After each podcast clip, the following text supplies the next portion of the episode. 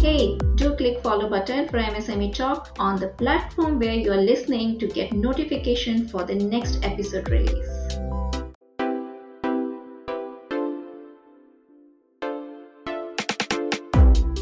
Companies who are engaged in B2B commerce are not really in the business of moving the goods to the hands of the end consumer. B2B commerce companies are not here to compete with the mom and pop stores. In fact, on the contrary, they are here to enable them, make them stronger, provide them with the efficiencies of scale and aggregation. There could be a retailer who places an order for two cases of beverage. However, in a single day, we will have the power of aggregation across 100,000 retailers on our platform and be able to pass that benefit of pricing back to them. This is episode number 13 of MSME Talk on B2B e-commerce with Amit Bansal, CEO of SOLV. To get new episode alert from MSME Talk, send hi to WhatsApp number 8097665085. Welcome back to MSME Talk podcast. MSME Talk podcast is for micro, small, medium enterprises, startups, and entrepreneurs in which we discuss with industry experts and experienced entrepreneurs on specific value addition guidance and solve queries to help build long lasting businesses. Amit Bansal, CEO of SOLV, is an experienced and transformational business leader with over two decades of experience spanning e-commerce and retail businesses across the globe.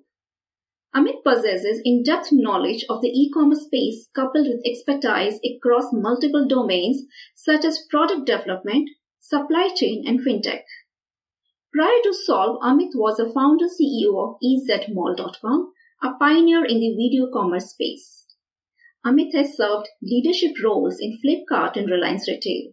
At Flipkart, he launched a large consumer durable business, led category and customer experience design, and set up the unit's supply chain and service infrastructure.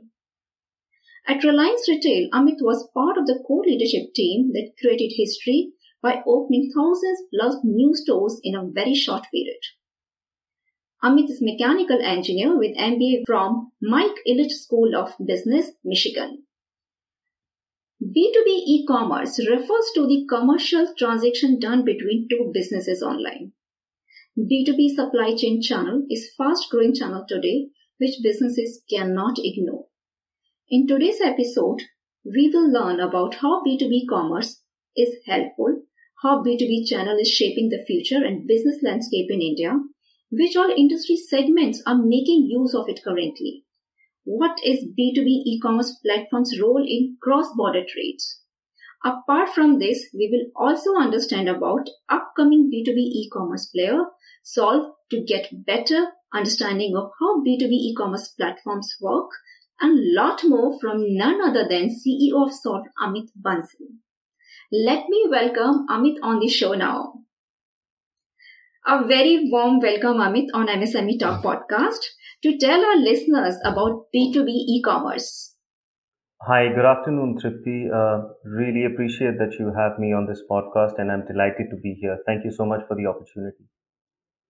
Great. So, Amit, we would like to know a little more about your journey and how you are contributing to the MSME sector in India. So, I've been back in India since uh, since 2010, and across um, my my consumer facing retail development and e-commerce roles at uh, Reliance Retail, Flipkart, and then my own startup EZMall. Uh, I have traveled the length and breadth of the country right? And and come across thousands and thousands of MSMEs uh, in our country. As how I understand the MSME ecosystem in the country, there are about 60 million, more than 60 million MSMEs in our country that contribute to only about 30% of the GDP in our country. Uh, when we compare to some other countries which uh, which are still developing economies, uh, these MSMEs could be contributing upwards of 50%, uh, even as high as 80% in some countries. Right? So for our country to be able to hit a $5 trillion economy uh, in a few years' time, the contribution of the MSMEs to the economy is going to be pivotal and absolutely essential. So our single most important objective and purpose at SOLV is, and, and my own, is to impact and improve the livelihoods of these 60 million plus MSMEs in the country, right? And and be able to impact them in a way that their contribution to the overall GDP grows over the next few years, and they become a real meaningful part of our economy. So now, uh, how, how, what is the construct of these MSMEs in our country? About 90% or more of the 60 million plus MSMEs in the country are ideally micro and small, not even medium uh, entrepreneurs in our country. They are single operator stores, shops, right? And the classic example that I take is think of a think of a small store that is about a hundred square feet shop, right? Uh, it is run by a single uh, single owner operator, uh, maybe one helping hand from from the family, right? So all the decision making, right from what to buy, when to buy, uh, arranging credit, you know, uh, taking deliveries of supplies, right, uh, stocking shelves, cleaning up the store, and then also taking care of the end consumer is all done by that single single owner operator, and not to mention the the legal, the compliances and the accounting uh, that they have to go through, right? So now this is a very small entrepreneur, right? Uh, they have they have a smallish customer base. They have a real small footprint in terms of how much space they have in their store to be able to stock goods.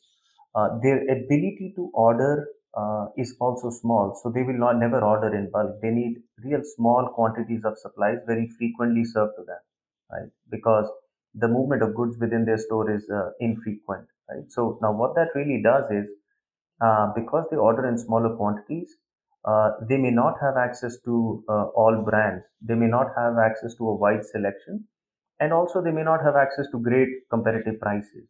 Right. Um, the second is a lot of these MSMEs are either new to credit, right, or really low on credit. Uh, some of them may not even have a business PAN card, so they run their stores on their personal PAN card.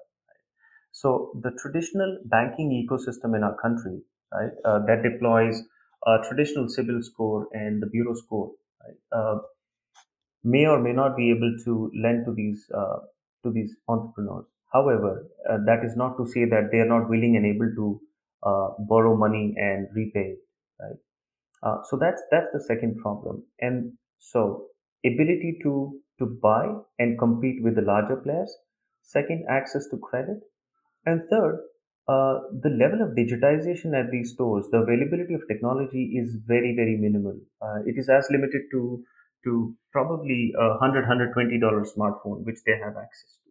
Right. Uh, so, so that is the ecosystem uh, as we understand at SOLV of the MSMEs in our country. Right.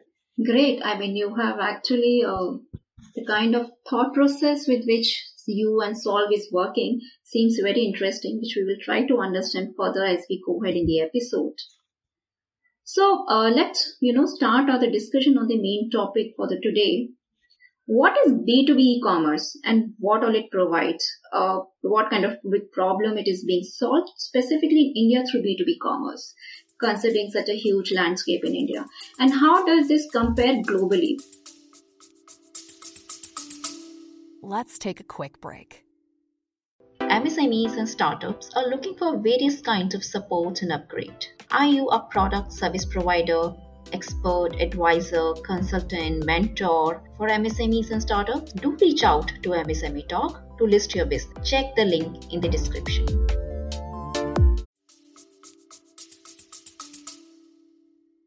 So, uh, commerce commerce typically is uh, as we as we understand is two parts right? Uh, it's b2b where uh, there's a trade happening between two businesses right? Uh, now this trade could be uh, from a manufacturer to to a distributor to a wholesaler and to a last mile retailer. Now this this is what really how our our value chains in india function typically. This is and which we classically call as distribution trade in the country right? And this is b2b uh, when the goods move from uh, a retailer or a or a modern trade store to the hands of the end consumer, this is what we typically call as B2C, which is business to consumer trade, right? Uh, so I think that the topic for today is to to focus on B2B uh, trade, and that's that is what it really is. It's the flow of goods from the manufacturer via the wholesaler distributors to the last mile retailer, uh, goods, services, or credit right? Uh, that's what really uh, B2B entails. Got it. So, uh, vis-a-vis India and outside India, B2B e-commerce is very different? Well, if, if we compare to uh, developed economies, uh, let's say uh, a US, where the penetration of modern retail, of, of big box stores, which are typically 100,000, 200,000 square feet stores, right? Uh, there is a there is a massive aggregation that has already been done uh, over the last uh, three to five decades, right?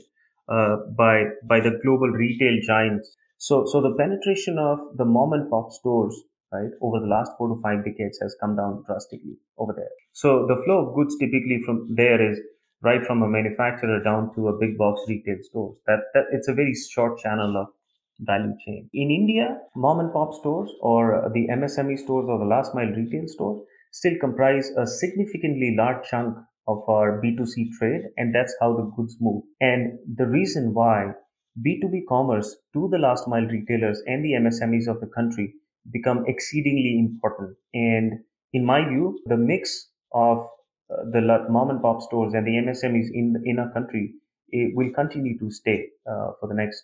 There's no threat to the moms and pop store by this B2B e-commerce, right? Uh, not really. In fact, it's uh, it's the contrary, right? Uh, when when you talk of uh, technology platforms, right, that are pure marketplaces, they they really act as enablers, right? Uh, So, so they, they are not here to disintermediate. And that's why the focus is on uh, business to business and B2B, right? Uh, these companies uh, uh who are engaged in B2B commerce are not really in the business of moving the goods to the hands of the end consumer. So, to answer your question, uh, no, B2B commerce companies are not here to uh, compete with the mom and pop stores. In fact, on the contrary, they are here to enable them, make them stronger, uh, provide them with efficiencies of scale and aggregation. Got it. So next, I would like to understand what impact uh, you are witnessing currently and anticipating for future on other channels of supply chain due to B2B commerce. Well, I think uh, uh, the impact of B2B commerce on the overall value chain and the supply chain systems of, of the country is, is uh, significantly positive. Uh, I have experienced this firsthand uh, in the month of April, May, June, when when we were when the country was in a state of uh, significant lockdown and when the mom and pop stores were allowed to open only for the four hours, you know, in the morning, six to ten. So the trading window was really four hours in a day, as compared to typical ten to twelve hour trading trading, uh, you know, window in a regular working day. it is the B2B commerce companies that really took the lead right? Reorchestrated their uh, supply chains. You know, uh, we ourselves, for example, reorchestrated our entire supply chain to open our hubs at 2 a.m. Right, so that the the the end retailer can be served uh, by 5 a.m. in the morning, so that as by the time they open their store, they are ready to conduct business. Right, so I, I think it's a it's a significantly positive impact and it safeguards the mom and pop stores against any such future disruption. That's one. And and second, a lot of the B2B commerce companies, uh, they will pick orders from, um, you know, a very large set of retailers and the power of aggregation and scale allows the B2B commerce companies to be able to pass on the benefits of price back to the mom and pop store, right? So that's another dynamic that's, that's helping change the, the value chain, right? Uh, Okay, so you're saying margins uh, would improve for the retailers. B2B commerce is used.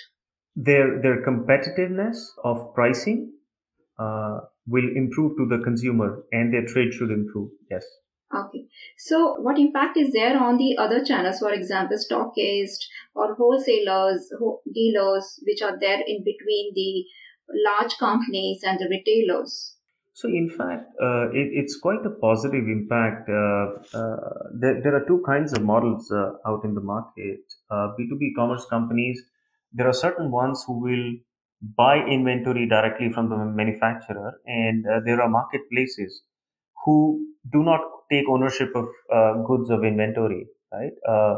so, when it comes to the marketplaces, the focus is to digitize trade to add convenience to both the seller and the buyer right? And cause all of this uh, benefit to both sides of the equation without causing any disruption, right? So in in fact, over the last uh, little while, the conversations that we've had with the entire seller and the buyer ecosystem is fairly positive, uh, given given the marketplace construct and uh, the you know the focus on non disintermediation. Okay, so if suppose I am a stockist of say HUL, would I be uh, able to use B2B commerce for my benefit? Yeah, absolutely. It's so. Uh, do you see uh, retailers and stockist both competing on B2B e-commerce platform? I mean, both are placed as peers rather than a you know back to back in a normal scenario as the buyers on the B2C platform. Well, typically, t- typically the use the use case uh, for a wholesaler, distributor, and stockist is most of the times they uh, they will move goods in bulk, right? So if it's a case of beverages, they'll move, you know, case of twelve, case of twenty four, right? But the construct of a retail mom and pop store is that when a consumer comes and buys from them, the consumer will buy one or two bottles, right? So essentially, they are not competing with each other. Their their business models are different. The kind of pack sizes they move and their, their thought process is valid. And their consumer segments are very different as well. So how much market share is captured now by b2b commerce channel in india? There, there are different numbers uh, depending on which report you look at but uh, it's it's no more than 1 to 2 percent right? We're still really scratching the surface of of the massive massive b2b e-commerce opportunity in the country okay so we are having huge scope for capturing the offline market. That's correct. So, what all industry and segments are using B2B commerce prominently currently, and uh, how we are seeing the future look like for other industries? Well, uh, a lot of volume traded segments, uh, namely uh, FMCG, which is both food and non food grocery, right, which is one of the largest retail segments in our country. Uh, and the and the basis for largest consumer spends uh, is seeing a a, really phenomenal traction there. Uh, which is which is really the end consumer for B2B companies is the mom and pop, the neighborhood kirana store. Uh, now, for both food and non-food categories, we are also seeing uh, a really unique segment come up uh, post the COVID is the horeca, which we call as hotel, restaurant, caterers, right? Uh, so, so they're deriving great deal of benefit from B2B commerce companies because because a B2B commerce company is able to offer a one-stop solution for all the diverse needs uh, of a of a Horeca uh, customer. Right. Uh, other than that, uh, fragmented categories where the the SKU selection, the design, um, and the tastes of every city are different. Uh, example: apparel, footwear, uh, home furnishing, bed and bath are seeing real good traction from tier two, tier three towns uh, in the country. Uh, consumer electronics is seeing great traction in these categories. Oh, consumer durable, and what about the paint industry? So a consumer would replace their consumer durables in about five, eight, or ten years, right? Uh, where we are seeing a large traction in B2B commerce platforms is in really fast traded and frequently bought items, which is largely food, grocery, apparel, home furnishing, and fast moving consumer electronics, right? Um, in the less frequently traded categories, uh, I, I, think uh, the ecosystem is yet to evolve. Well, the paint industry is uh, is a is a fairly uh, organized sector, so this is something that is evolving with the with the industrial goods and the, the construction. Uh, a very large part of the of the paint industry, right, uh, as I understand, is really non non B two C. You know, or it's it's a very commercial segment. So I think uh, that will take time to evolve. So, are these platforms across international geographies? Uh, I mean, the B2B e commerce platform which are present currently. And what are some challenges with cross border trade these B2B e commerce platforms solve? So, uh, the B2B commerce companies, uh, the ones that are really prominent in India, the, the India market is so diverse, so vibrant, and large, right? Uh, I believe a very large chunk of the players are focused in on solving for the domestic market. There are some industrial players in the segment who have moved to uh, a few other geographies which are which are quite similar uh, to India. Right now, that said, countries like Kenya, Ghana, Malaysia, uh, Vietnam, right, that have a very very vibrant uh, and a large and a distributed MSME ecosystem, which which kind of is fairly similar to India. Right? Um, we are seeing uh, emergence of B2B commerce companies uh, out there, uh, even in countries like uh, countries like Mexico and Argentina. Uh, we are seeing emergence of B2B commerce companies because the landscape of the MSMEs is is fairly similar to that of India. Uh, but how about cross-border trades? Like other uh, suppliers from India can use these platforms to export? Let's take a quick break. Hey, MSME Talk listeners. Hope you have not missed subscribing to our newsletter for the latest news, blogs, podcast updates. Check the link in the description. We don't spam your inbox and hence we do have one of the highest rate of newsletter opening in the industry.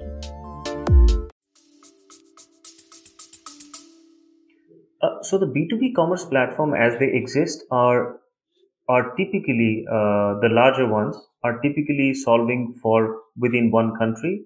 Um, as as these platforms evolve from one country to the other, uh, I, I, think cross border will be a natural progression uh, for that. Okay, are we seeing as of now present in India in any Indian B2B e-commerce platform doing this? Uh, to my knowledge, uh, the larger ones, uh, I'm not sure, are solving for uh, for B2B commerce um, that is cross border. Maybe, maybe for import, the international platform might be solving for the import options. That's correct. That's correct. So, how many players are there currently in India? Say mm, broadly above 500 crore GMV, and uh, what is the structure of these players? Are these niche platforms or available for all pro- products? Uh, for example, Udaan is a horizontal player and business is a vertical player. So I think the B two B the B two B commerce uh, segment is is typically about you know I'd classify them into two or three. Uh, the early ones were pure uh, classifieds or, or yellow pages, you know, where, which offered uh, both the seller, which offered a listing of products, you know, a great search and discovery platform uh, for buyers, you know, and sellers to come on board without the fulfillment capabilities, right? Um, as the supply chain ecosystem in India evolved with the advent of B2C commerce, right, this gave way to full stack players who would uh, do both search discovery for sell side and buy side, and also, you know, uh, add a fulfillment layer on top, right? Uh, and as this so- got solved, right, uh, the the next uh, the solve point was how do we get credit uh, how, how do we get inclusiveness of credit for the MSME customers, right? Another stack of players who's uh, who's completely horizontal in terms of number of categories they operate in. Uh, they're a full stack fulfillment solution along with uh, offering credit, right? And uh, we're also seeing emergence of emergence of vertical vertically focused players. You know, some that are focused only on groceries, some that are focused only on on soft lines like apparel, home furnishing. And uh, approximately how many broadly we see B2B e-commerce market in India? How many players would be there in it? I would say that there'll be about three to five real large ones. Okay, so they would be covering 80% of the market of B2B. That's correct. So, uh, are we seeing that B2B e-commerce platform is going to reduce the need of physical exhibition of some of the products? Okay, um, it's a it's an interesting question. I, I could probably I could probably take a different route to answering this question. If we take the example of of home furnishing, it's a category that we do at SOLV, right? Uh, and the kinds of the, the, the names of the towns that we serve, for example, Murshidabad in West Bengal, Khodda in Orissa, Bilaspur in Chhattisgarh, Muzaffarpur in Bihar, Kumarghat in Tripura, right? These are thousands and thousands of kilometers away from the the core manufacturing belts of uh, of bed sheets and, and blankets, which are typically Panipat, Ahmedabad, uh, Jaipur, Tirupur, right? So the the smaller retailers in these cities are just way too small to be able to invest money in travel, boarding, lodging, you know, shut their shop for a few days and be able to travel to major cities for the purpose of an exhibition. So so what we are seeing happening is the B2B marketplaces are really taking the products digitally and via the field force to the doorstep of these MSMEs and mom and pop stores, right? Hence, reducing the need for them to travel to the larger city centers, right? And and hence the whole value prop, the value add uh, to their to their business. On top of that, you know, flexible return and exchange policies, right? So so when their goods are delivered to their doorstep, right, they can check the goods and then provide us a GRN, which is a good goods receipt notification, right? Uh, and and this further helps build uh, repeat transactions for the B2B platform. Uh, the the other aspect is that uh, given that a lot of B2B uh, B2B commerce players are marketplaces, uh, the ability to offer a range of products from all major manufacturing hubs like Panipat, Ahmedabad, Jaipur, uh, on a mobile phone, regardless of the location of the buyer, right? Again, reduces the need for for these retailers to travel to to major city centers. However, that said, physical showcases might still be required, especially in uh, specialized segments like heavy machinery, uh, luxury apparel, you know, and fashion segment. But I, I feel in high frequency, low ticket size, and commoditized product, products that are passing through the B2B commerce channel, um, there is a lot of value add that the B2B commerce players are doing to the to the lives of mom and pop stores. Great. So basically, where the large volume based business and high frequency B2B e commerce makes a complete sense. Absolutely. So, uh, if you want to, you know, tell the listeners who have not used B2B e commerce, how you would you tell them that who should be eligible to use B2B e commerce platform? At what scale they reach their business, they should start using it as a seller. As a seller, well, any any seller uh, who who needs access to new markets, right? Uh, any manufacturer uh, who's who's got a great product, uh, competitive price, and is looking for new markets, new customers, right? I think the B2B commerce uh, platforms offer them a great uh, platform to be able to showcase their product nationally, right? Uh, they could be they could be a chips manufacturer, for example, that is really popular in let's say Bangalore, and they wanted to take their brand of chips or their product uh, nationally uh, or within the state of Karnataka to begin with, right? It, it's a great platform for them to be able to distribute and get instant uh, distribution within the state, within the country. So basically, a local brand can go regional, a regional brand can go national really fast uh, by leveraging the B2B commerce. Okay. So, for example, uh, why I'm asking this because uh, our podcast listeners are from micro, small to medium. Now we know uh, micro, small, medium. There's a huge variation is there. Now, if someone who is listening uh, is falling under the category of a micro and starting a new business, a home entrepreneur, someone, okay, and she wishes to start a say tomato ketchup business. So your platform will make sense for her when, I mean, when, so for example, she reaches a capacity of building, say, 500 bottles a month or say 5,000 bottles a month.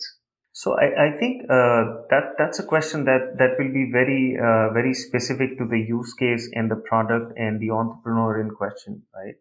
Uh, however, what I can tell you is that uh, in in a single city like Bangalore, right, we can we can guess we can get access to about 40,000 retail stores. Got it. Uh, it answers. If, yeah. Yeah. If, if, if, if someone has, you know, if, even if these stores move one bottle of ketchup a day, right? They could be moving, you know, uh, 100,000, 150,000 bottles of ketchup. The example that you took in a month, right? Uh, as an entrepreneur, once you come onto the platform, you'd really want to be at a scale where you're able to leverage uh, the scale and not be able to sort of disappoint the customers and list and then not be able to service them. But yes. I'd say it will be a very specific discussion to the entrepreneur, the product, the kind of category, the kind of geography that they want to be in, right? Uh, but I would no, say absolutely right. There is there is no real barrier uh, or limitation to scale. Yeah, yeah. There is no barrier or limitation, but there's somewhere you know thought process to even explore. So now uh, we will be moving towards understanding more about your organization SOLV. Since it is into B2B e-commerce and doing a lot of other things, it's really interesting to know the whole paradigm you know you are focusing and the kind of capacity building you are doing for the sector. So let's understand uh, what do you mean by the name of your company you have kept SOLV? What does it mean? And uh, what are your core services, products, and what vision and mission you are carrying?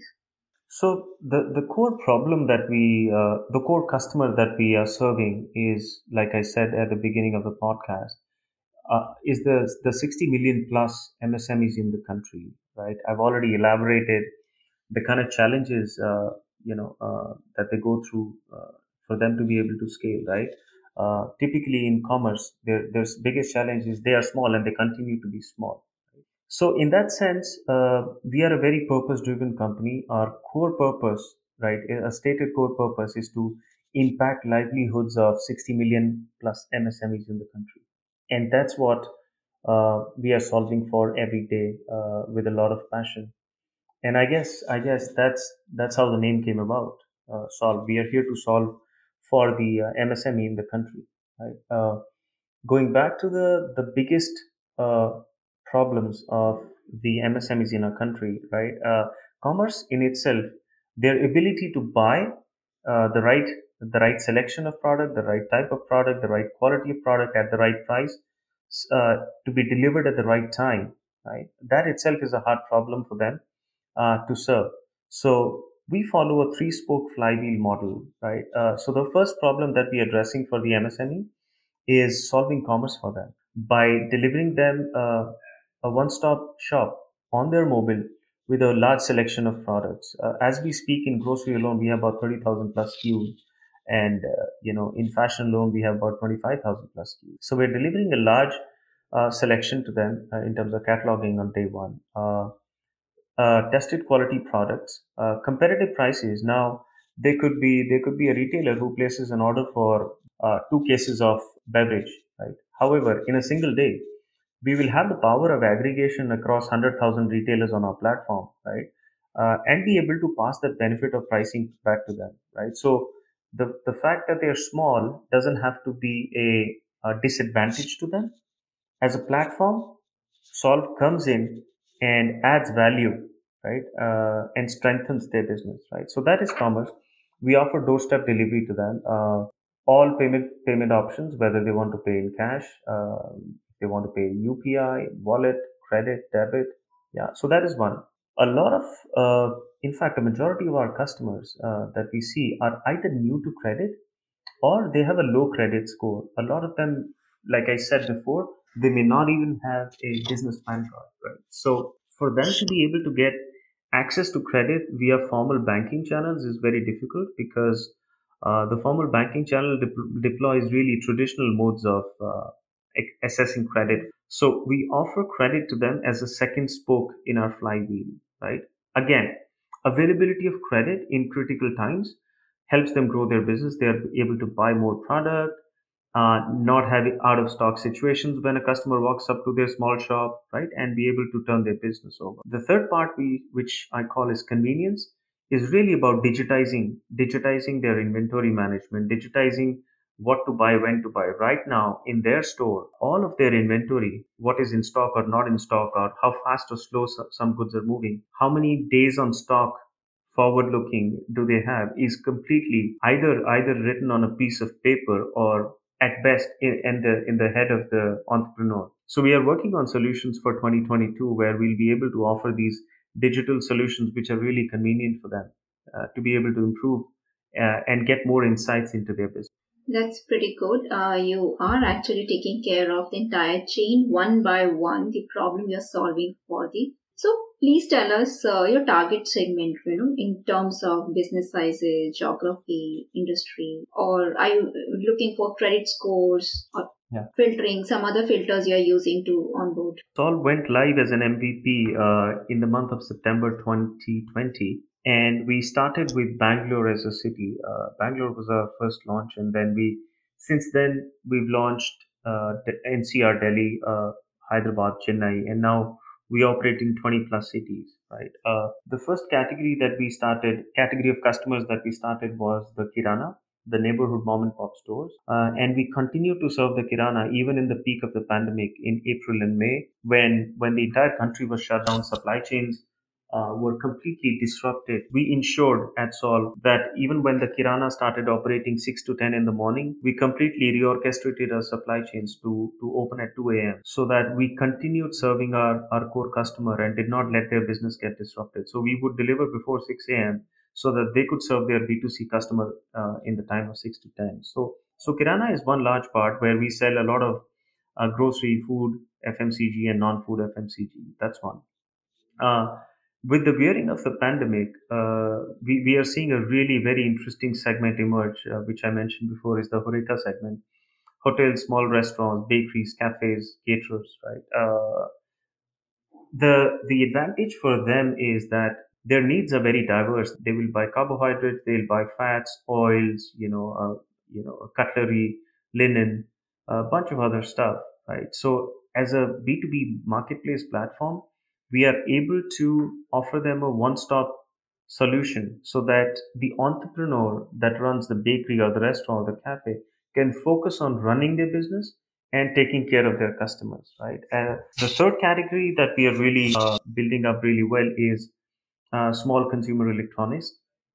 Uh, what we're typically finding is that a lot of imports from china uh, come to come to either a Bombay, Delhi, or a Bangalore, right? But when it comes to tier two, tier three, uh, tier two and three cities, the access to uh, small consumer electronics uh, is is limited. They have to really travel or or get the goods from from Delhi, Bangalore uh, to a large extent. So that's that's a great solve that we're doing.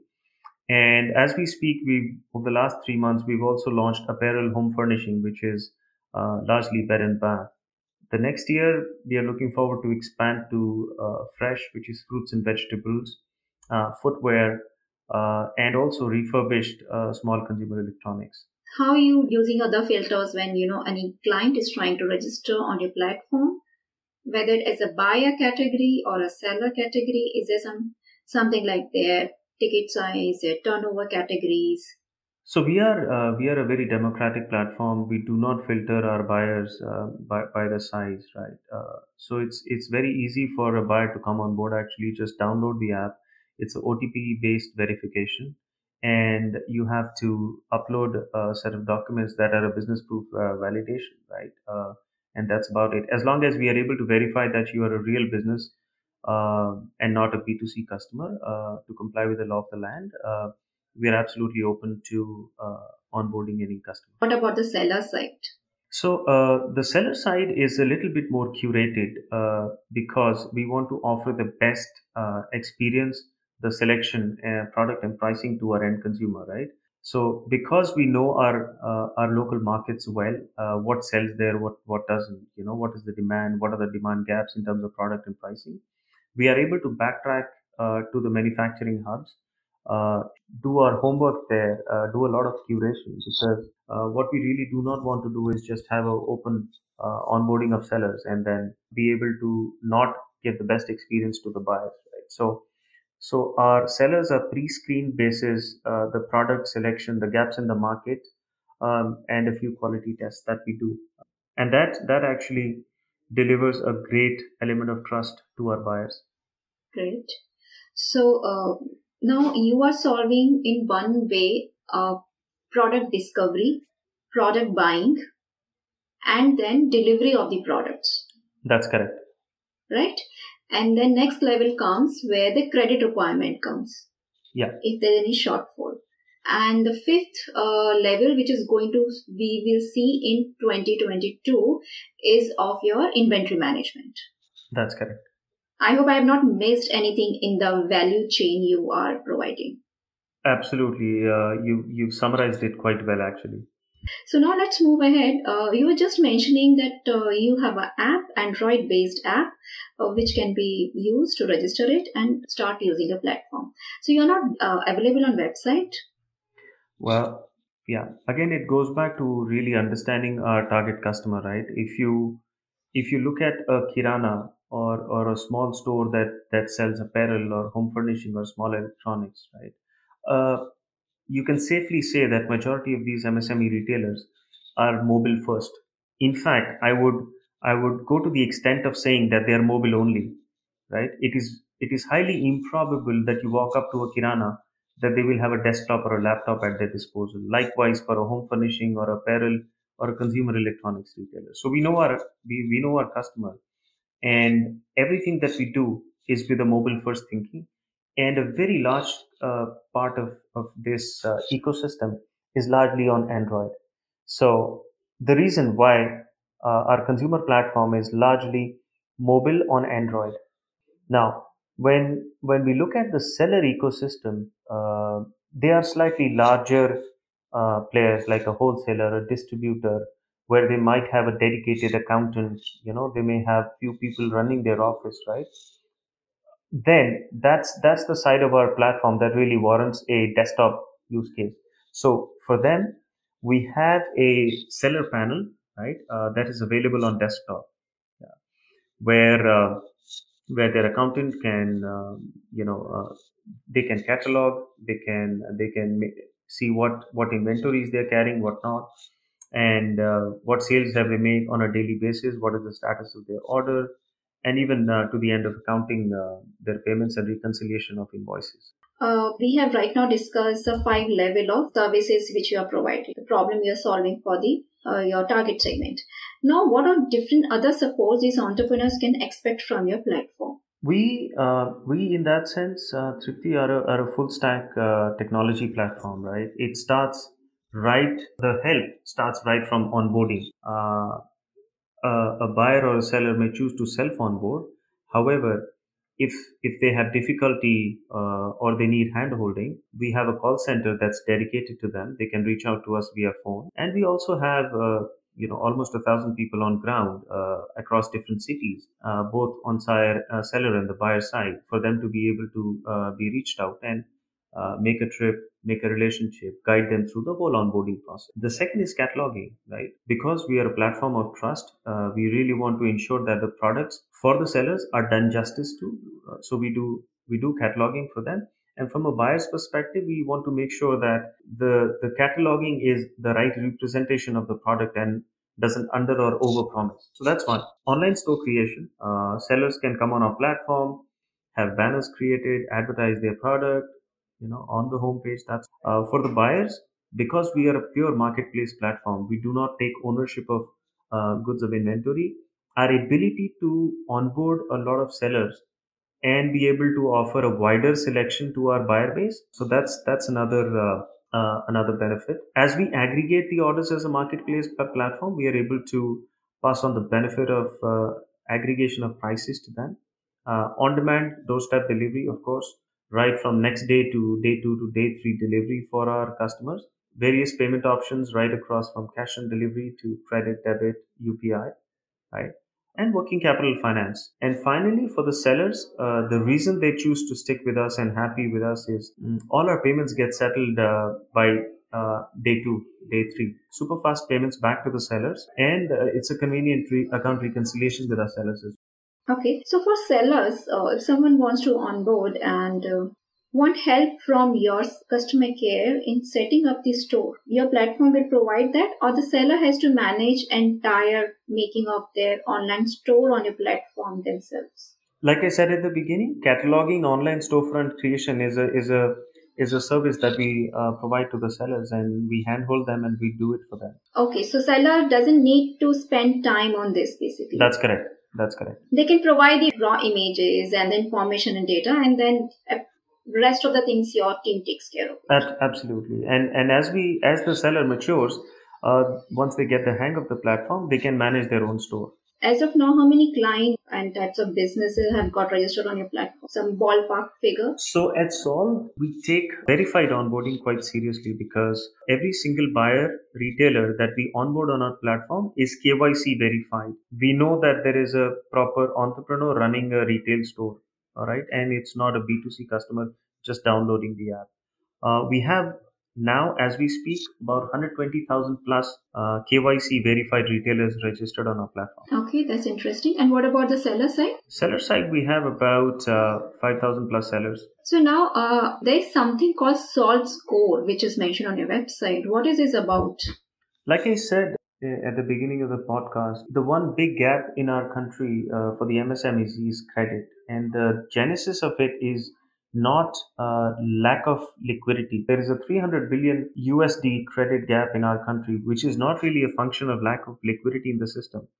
It is a function of the traditional underwriting practices that are that are available today.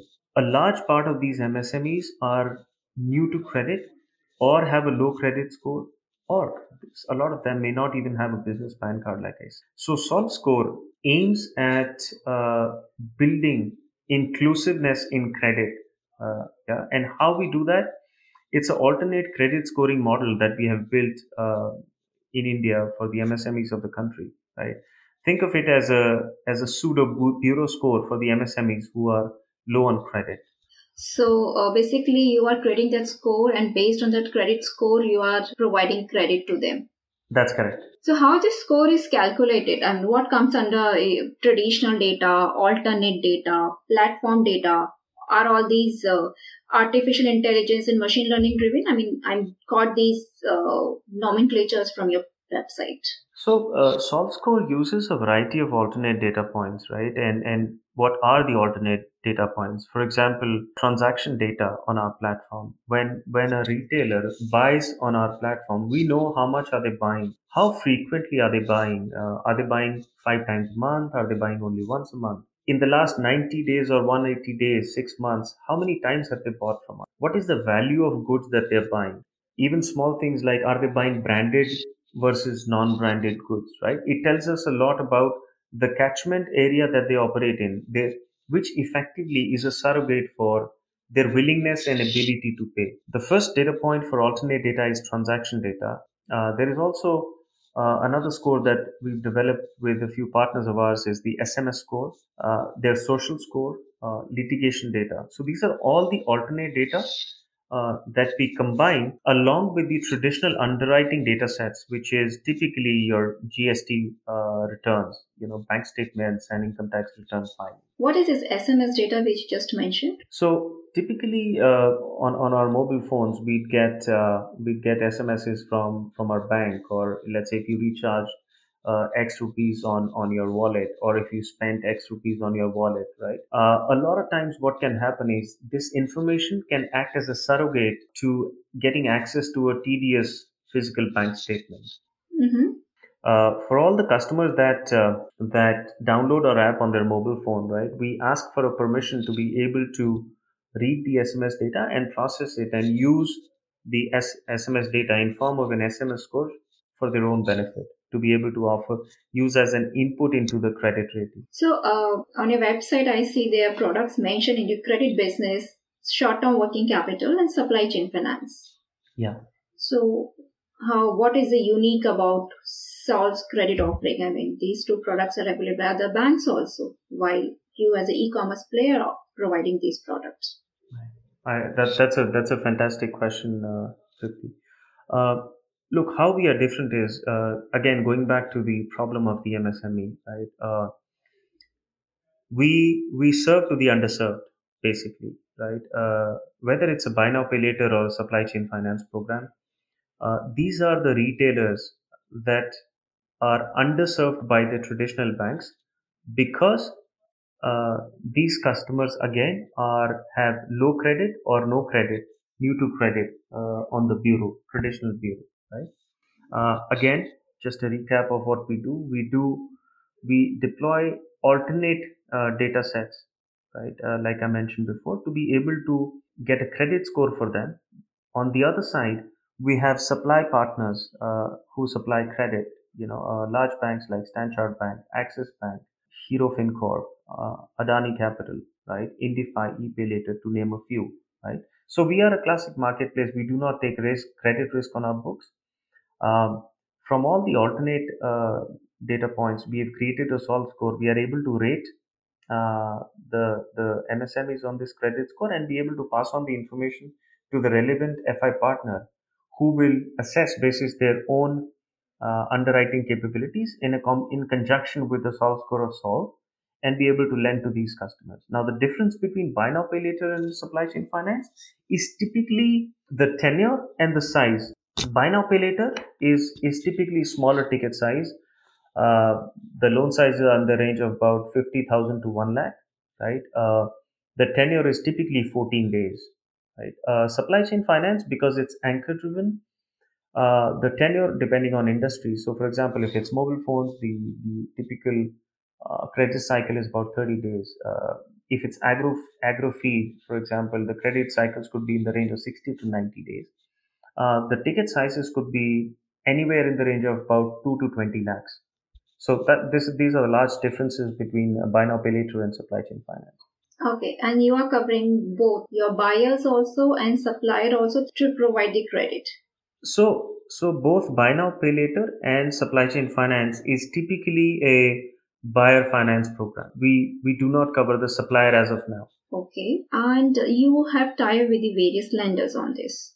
That's correct. What, what would be the typical uh, TAT? So in buy now pay later, we've uh, we've seen as fast as next day, you know, and and there are some cases where we even same day uh, processing.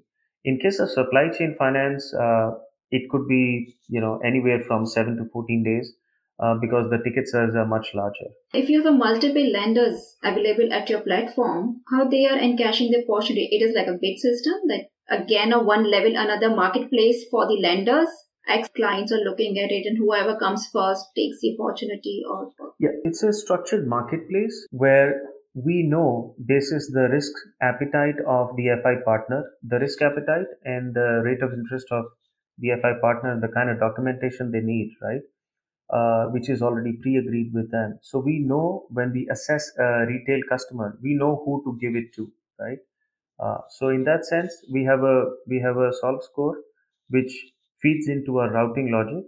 Yeah, and basis pre-agreed terms, we will route that case to uh, to the right FI. So thanks, uh, Amit. Now we are going to towards the last section of the episode. So this typically uh, we want to hear two types of guidance from you. One uh, guidance is from the long-term perspective as a guiding principles for entrepreneurs, and the second one is the hacks, which could be hacks, tips from the short term perspective, or quick or learning something.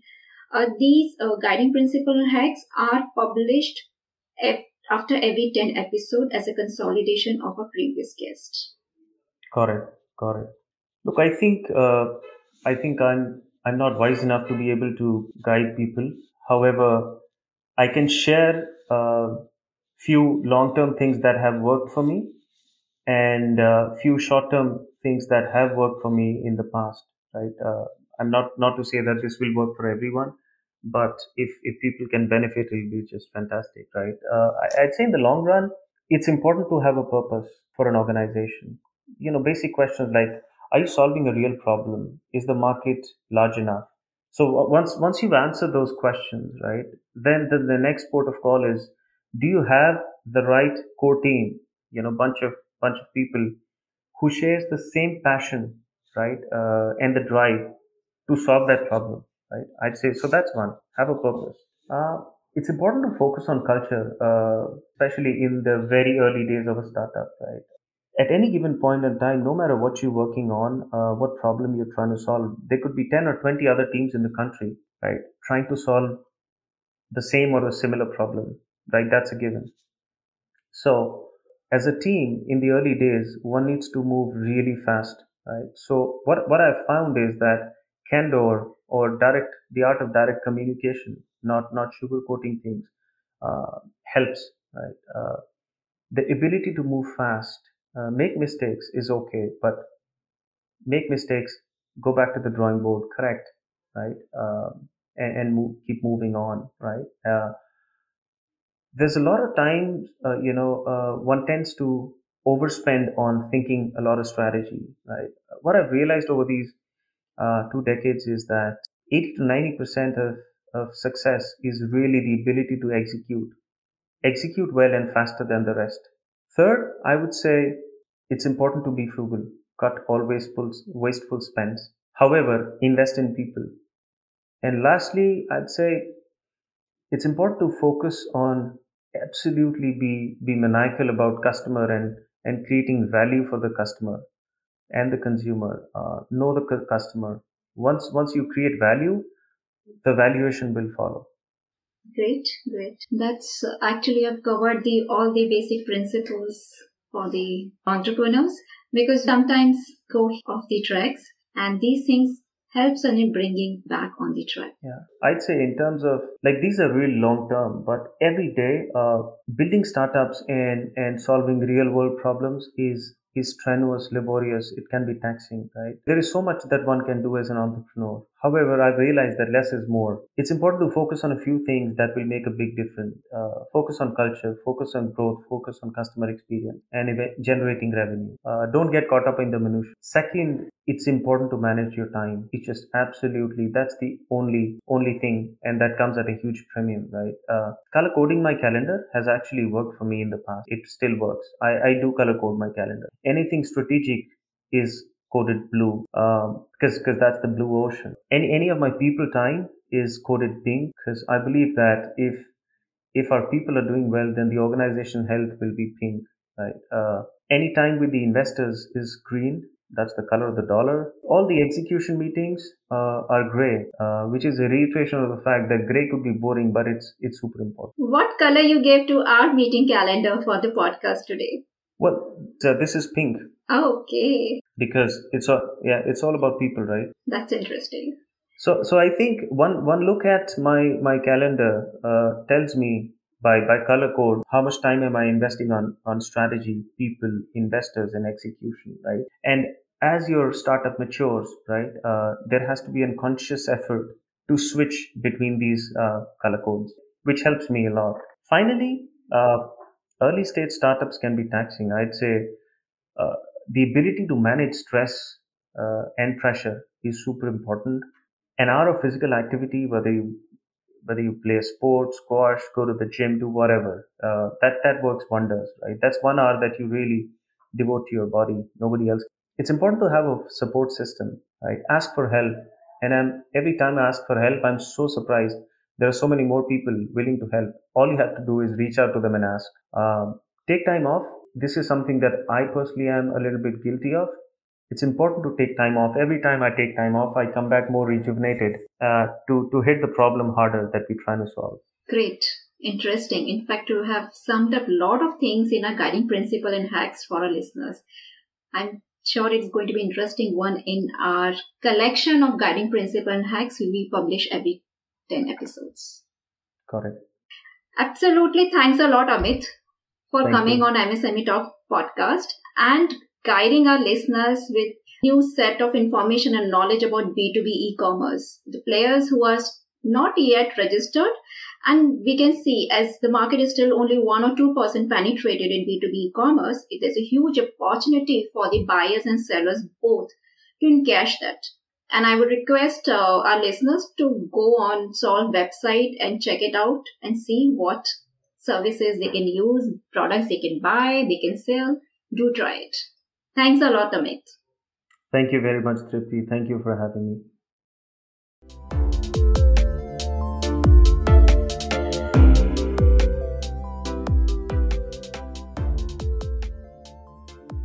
Through this episode, I hope you would have got some answers to your queries and guidance for way forward.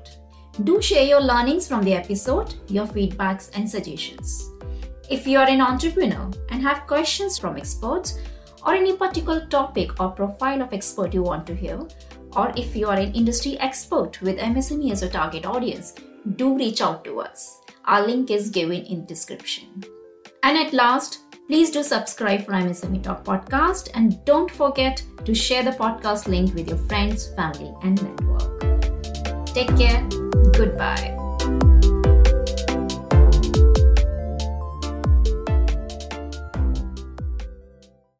Happy to share MSME Talk podcast enters peak ranking chart of 10th country in the Apple Podcast country level entrepreneurship category.